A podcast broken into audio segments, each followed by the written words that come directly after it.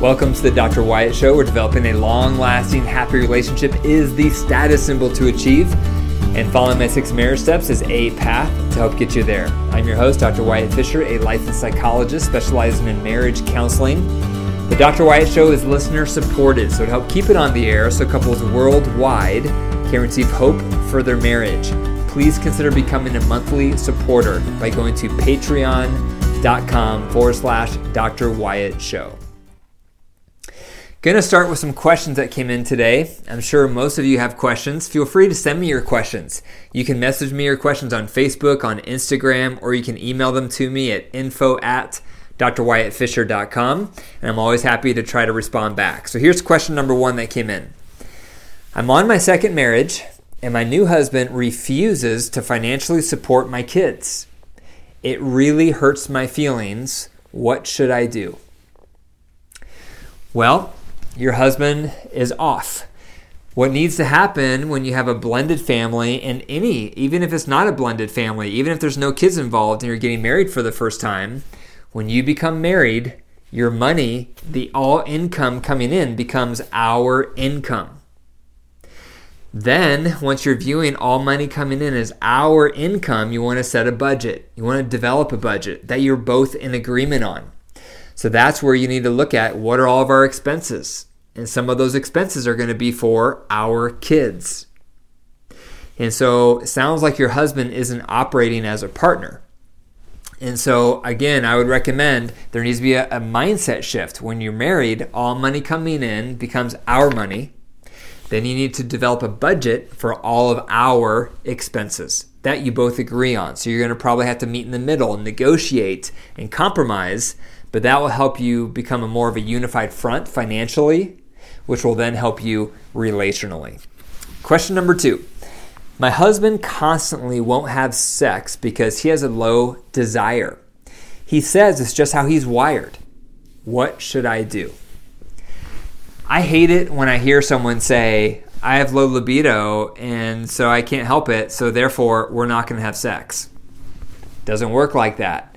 If you're in a marriage, regular sexual contact is important. However, you need to compromise on frequency. Most marriages have a high libido partner and a low libido partner. So it can't be the frequency of the high libido partner, and it can't also be the frequency of the low libido partner. You have to meet in the middle. You have to compromise. You have to talk about it. What would be your ideal frequency? What's my ideal frequency? You have to meet in the middle. And for the low libido partner, also talk about what would make you have a higher libido.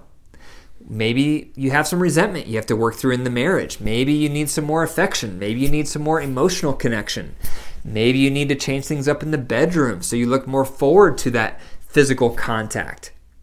But if you have a low libido, that's no excuse for having no sex in your marriage. Regular sexual contact is a vital ingredient to a healthy marriage. However, it needs to be approached in a way that works for both partners. Okay, the focus today is on four steps to conflict resolution. So, a lot of couples have conflicts. All couples have conflicts. Some are big, some are minor, some are in the middle. A lot of people will stuff down their negative feelings because they don't want it to turn into a conflict. Conflict is so uncomfortable. We hate conflict. No one likes conflict. And if you do, you have problems. you may some people thrive off conflict and they're kind of adrenaline junkies with anger. That's not healthy. But it's also not healthy to stuff down all your negative feelings and never bring things up. So a lot of couples will ask, you know, what do we do after we've had a conflict? And there's the reunite tools what I recommend to most couples to use but sometimes you want something else, like all alternative ideas or something that's just really simple. And so I'm going to go through a simple four step solution on how to process through conflicts after they've happened. So let's imagine you and your partner have gotten into a little squabble. Maybe things got tense. One or both of you started getting upset, and then you stopped. The conflict stopped for whatever reason. And now what do you do? Because if you just act like nothing just happened and you just go about your day, that's not going to go over well because that's a huge rip in your rapport.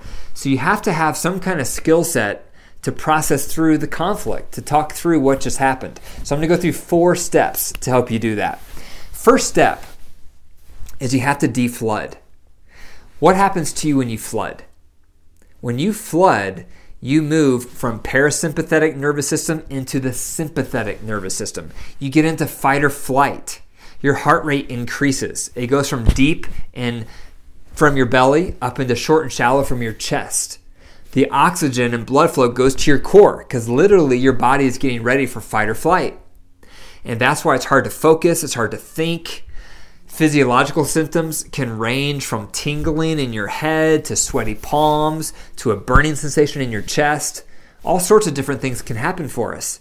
But if you're flooded, you have to relax. That's the first step. If you have a conflict with your partner, the first thing you need to do is say, flooded, and then you need to go your separate ways and deflood. It takes usually a minimum of 20 minutes to deflood and it could take a day, no longer than 24 hours, because you don't want to use the deflood time as an excuse to avoid the conflict. You're committing to coming back to the topic, but only once you're both deflooded. So during your deflood time, you have to do what's going to lower your heart rate and get you out of fight or flight and get you back into your parasympathetic nervous system. So maybe that means going for a walk or spending time in nature or reading a book or taking a nap or taking a hot bath. What's going to calm you down? When you get calm and your partner is calm, you're ready to go to number two. Number two is you're going to discuss your experience of the conflict with your partner. You're going to discuss your experience, and then they're going to discuss their experience. It's important to discuss your experience because everyone has different experiences in a conflict. And experiences are convoluted because they're a mixture of the facts combined with our triggers, combined with our assumptions, combined with our interpretations. So our experience is loaded. And a lot of couples will go off course here because they'll start arguing about what was really said or about what really happened. It really doesn't matter. What matters is how you both experienced the conflict. How were you both experiencing your partner? That's what you need to talk about. So you just take turns and you would say, okay, this is how I was feeling. This is what was going on for me. This is how I was experiencing you during that conflict. This was what was getting triggered for me. These are the kind of things that it started making me think and what it made me feel and what it triggered within me. That's discussing your experience. And then you hear your partner's experience. Now, when you're doing this step, it's very important not to counter your partner's experience. Don't tell your partner that their experience is wrong and what they just said isn't right and what they just felt they shouldn't be feeling. Don't counter their experience. You can't ever argue against someone's experience. And again, experiences are fusing together facts combined with all sorts of emotional elements. And so you're not going to win trying to argue against your partner's experience. Just respect their experience. Just listen to their experience, hear their experience. It'll help you see what happens for them. It'll help you understand them deeper. It'll help you see why they get triggered and why they got upset. So that's step number two. So you're just going to take turns hearing and listening and respecting your partner's experience of the conflict. Number three, you're going to discuss your frustrations. What happened for you that frustrated you during the conflict. That's where you're going to share. Well, I felt frustrated because I felt voiceless, or I felt frustrated because it felt like my needs didn't matter, or I felt frustrated because I felt criticized, or I felt frustrated because I felt alone. Whatever it is for you, that's number three. You talk about your frustration. Something upset you. You might need some time to figure out what it was.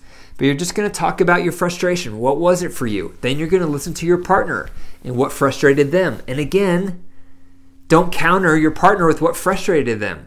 It is what it is. That's how they felt. You're not going to talk them out of how they felt. You have to listen to how they felt, respect how they felt. Doesn't mean you have to agree with it, doesn't mean you're on the same page. But what it does mean is you're just listening to what made them upset You're learning about what just happened for them, and they're going to learn about what happened for you and what upset you and why you got defensive or why you got triggered or why why you started crying or why you got your feelings hurt. That's step number 3. You're going to talk about what was frustrating for both of you during the conflict. Number 4, you're going to discuss adjustments. So, we've deflooded we both have talked about our experience of the conflict, what was going on for both of us, and we both have talked about our frustrations, what was getting triggered within us during the conflict. Now we're going to talk about adjustments. So, adjustments are things that you would love your partner to do different moving forward. And don't turn these into complaints or criticisms. Don't say, Well, I would love it if you weren't such a jerk, or I would love it if you could be less selfish don't turn this into criticism, but be positive. Talk about positive things you want to see more of, such as I would love to feel like we're more of a team. I would love for you to check in with me when making decisions instead of just doing the decisions you want to do. Or I would love to feel like my needs are more tended to and that we could discuss those needs on a regular basis. Or I wish that we could have more quality time together. I wish that we could carve out more time so I would feel like our relationship matters. Or I wish we could share power more on parenting topics. I wish we could discuss our decisions behind closed doors before presenting our decision to our kids. Or I wish we could share our values more around money so that we're honoring both our tendency to want to save and our tendency to want to spend. I wish we could just have more open dialogue around money and get on the same page. Whatever it is, this is your chance to talk about the adjustments. What adjustments do you want to make? Do you want your partner to make? Do you need as a relationship to make moving forward? Because those adjustments are going to address what upset you in the conflict. We need adjustments. And think about that moving forward. So the next time you have a conflict, think about these four steps after the conflict. You have to process through your conflicts. Don't sweep your conflict under the rug. Don't act like that conflict didn't happen. Don't just stuff it down because then it's just going to make you detach or blow up. You have to learn skills to process through conflicts after they happen. So, those are some four ideas to consider. So, again, number one, deflood after the conflict. Number two, come together and discuss both of your experiences without critiquing the other person's experience. Number three, discuss both of your frustrations in the conflict. And then number four, discuss adjustments you would love to see in your partner moving forward. Thank you for listening to the Dr. Wyatt Show. If you enjoyed the episode, be sure to click the five stars and leave a review and tell your family and friends about the podcast. Marriage is hard, relationships are hard, and we all need help and hope.